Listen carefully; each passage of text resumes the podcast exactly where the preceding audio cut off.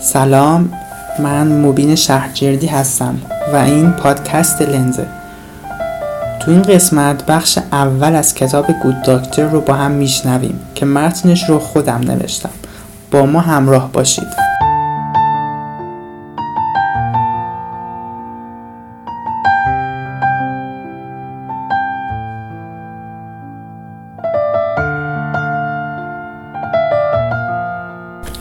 به طور کلی توی فصل اول نویسنده میاد و درباره انتظاراتی که یک بیمار از پزشکی که بهش مراجعه کرده رو انتظار داره برامون میگه. همچنین درباره گود داکتر پرابلم داکتر توضیح میده برامون. با توجه به اسم کتاب موضوع مناسب و جذابی برای شروع به نظر میادش. بیشتر پزشکا در نگاه بیمارها پزشک خوبی هستن. یعنی اونا دیدگاه اولیه بدی ندارن. اما واژه خوب یه کمی ابهام داره. شما اینطوری فکر نمی کنید میشه گفت خوب. داره اون انگیزه کیفیت و مهارت کار پزشک رو بیان می‌کنه. و حالا می‌خوایم درباره مواردی صحبت کنیم که باعث میشه درک بهتری رو نسبت به این موضوع پیدا کنیم.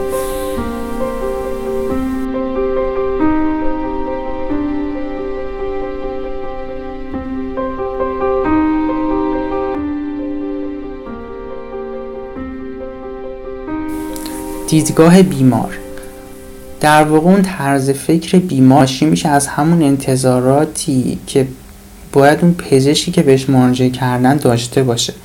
که این میزان انتظارات تاثیر میپذیره از عواملی مثل تجربه شخصی دوستان و خانواده. مورد بعدی شایستگی و داشتن مهارت هست. که این موضوع یکی از مهمترین چیزهایی که بیمارها انتظار دارن. و همونطور که معلوم هست منظور تجربه و مهارت هایی هست که پزشک توی روند درمان اجرا می‌کنه. حالا می‌خوام یه موضوع رو بررسی کنیم. همونطور که می‌دونین پزشکا جزئی از یه سیستم سلامتی پیچیده هستن و فقط بخشی از اون رو تشکیل میدن. گاهی تو پروسه درمان اشتباهاتی رخ میده که مطمئنا به گوشتون خورده یا توی رسانه ها دیدید یا از جاهای دیگه اطلاع دارید از این موضوع.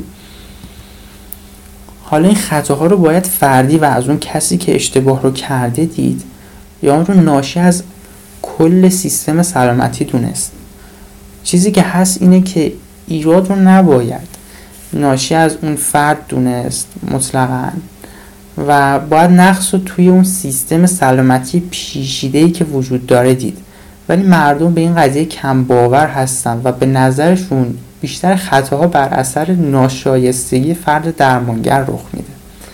نهایتا اگه نقش سیستم سلامتی و درمانی رو بپذیریم ولی از موضوع شایستگی و مهارت اون فرد درمانگر نباید غافل شد. به عبارتی دیگه اگه سیستم درمانی و سلامتی رو یه اتوبوس تصور کنیم میشه گفت راننده اون اتوبوس همون آقای یا خانم پزشک هست بیمار رو اول قرار دادن. مهارت های پزشک برای یک بیمار یک بعد قضیه هست اما اونها ویژگی های دیگه ای رو میسنجن و براشون مهم هست. و یکی از اونها این هستش که پزشک بیمارش رو دغدغه اصلی و اول خودش قرار بده. به طور نمونه یه مثال نقض از این مورد این هستش که بیمار در حالی که داره ویزیت میشه پزشک به یه تلفن غیر ضروری که مثلا در خصوص کارهای متفرقش هست جواب میده. و این برای بیمار جذاب نیست. معتمد بودن امانت و راستی. طبق یک نظرسنجی که توی کتاب هم اومده بود به این نتیجه رسیدن که اهمیت این موضوع درست پایین تر از موضوع مهارت و شایستگی پزشک هستش. این مهم هست که پزشک معتمد باشه و وقتی به این اعتماد خیانت کنه و این اعتماد از بین بره آسیب های خیلی جدی می‌تونه بزنه که اصلا چیز خوبی نیست. مورد بعدی مهارت های ارتباطی هست. مهارت های ارتباطی شامل مواردی میشه مثل اینکه پزشک گوش بده به بیمارش و وقت کافی بذاره. اطلاعات مفید رو که نیازه توضیح بده های بیمار رو خوب جواب بده.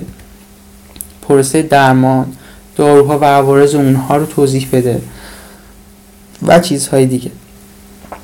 این ارتباط خوب باعث میشه پروسه درمان دو طرفه بشه که می‌تونه بسیار کمک کننده باشه. به همین جهت پزشک باید برای ارتباط دو طرفه مناسب تلاش کنه و از یک درمان خوب اطمینان حاصل کنه.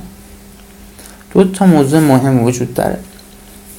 اولی گرفتن و حفظ اطلاعات بیمار هستش و اینکه اونها از بین نرن و بمونن. چون که نقش حیاتی دارن و داشتن و حفظ کردن سابقه پزشکی برای یک بیمار امر مهمی به حساب میادش. توی پروسه های درمانی بعدیش و مشکلاتی که ممکنه براش پیش بیاد.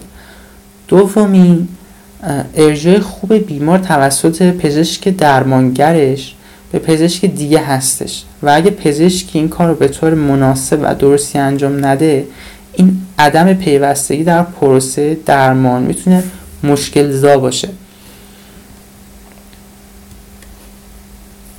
احترام.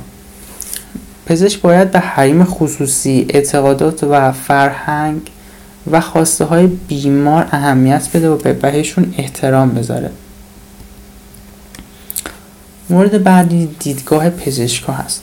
شاید قافل گیر کننده باشه که دیدگاه بیمار تاثیر پذیر از دیدگاه پزشکا هستش. دکترها می‌دونن که مهارتشون توی کار و داشتن ارزش های انسانی مثل دلسوزی مهم هستش برای اینکه پزشک کاملی باشند. اما اگه بخوایم بهتر بدونیم مطلب رو باید درباره حرفه بودن توضیح بدیم. منظور از حرفه بودن یک تعهدی هست که پزشکها استاندارد مناسبی رو در درمان و خدمت کردن به جامعهشون رعایت کنند خب اینها مواردی بود که کمک می‌کرد که ما درک درستی از واژه خوب پیدا کنیم و اینکه بفهمیم وقتی میگن یک پزشک پزشک خوبی منظورمون چی هست.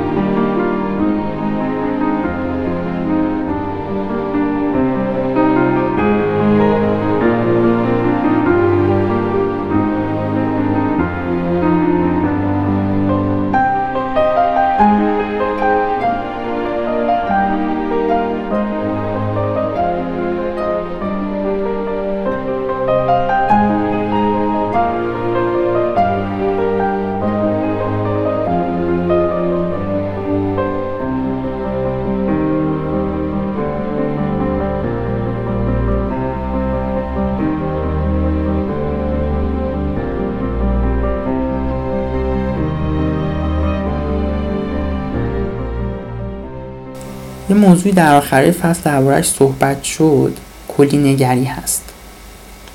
اینکه افراد درمانگر هر فرد بیماری رو درمان کنن ولی برای جمعیت فکر بکنن و پزشکا دید خودشون رو از درمانی فرد وسیع تر کنن و در سطح جامعه بیاندیشن و در صدد این باشن. که مشکلات که در سطح جامعه وجود داره رو بتونن حل کنن. نه صرفا اون فردی که بهشون مراجعه کرد.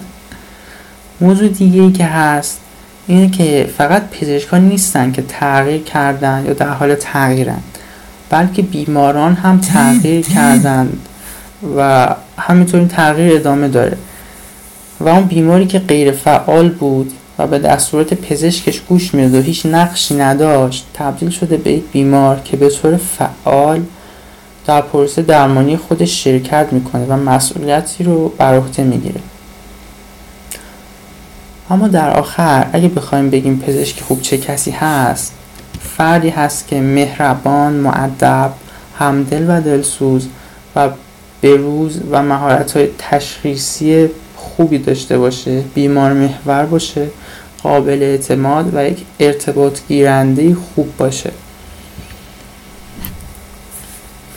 اما پزشکایی هم هستند که این ویژگی ها رو ندارن حداقل به طور کامل و نمی‌تونیم به اینها بگیم بد داکتر بلکه بهتر هستش بگیم به اندازه کافی خوب نیستند یا اینکه بگیم پرابلم داکتر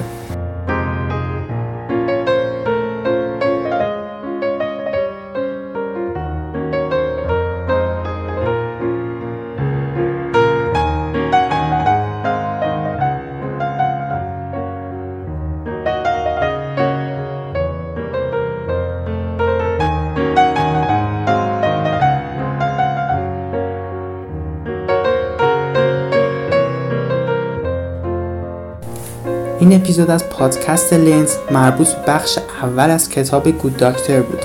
امیدوارم که لذت برده باشید. نظرتون چی بود؟ اگه انتقاد یا پیشنهادی دارید یا می‌خواید باهامون همکاری بکنید حتما بهمون بگید. پادکست لنز کاری است از تیم Medication که هسته اصلیش رو بچه های ورودی 97 پزشکی تهران تشکیل میدن. به امید گسترش فرهنگ مطالعه. خدا حافظ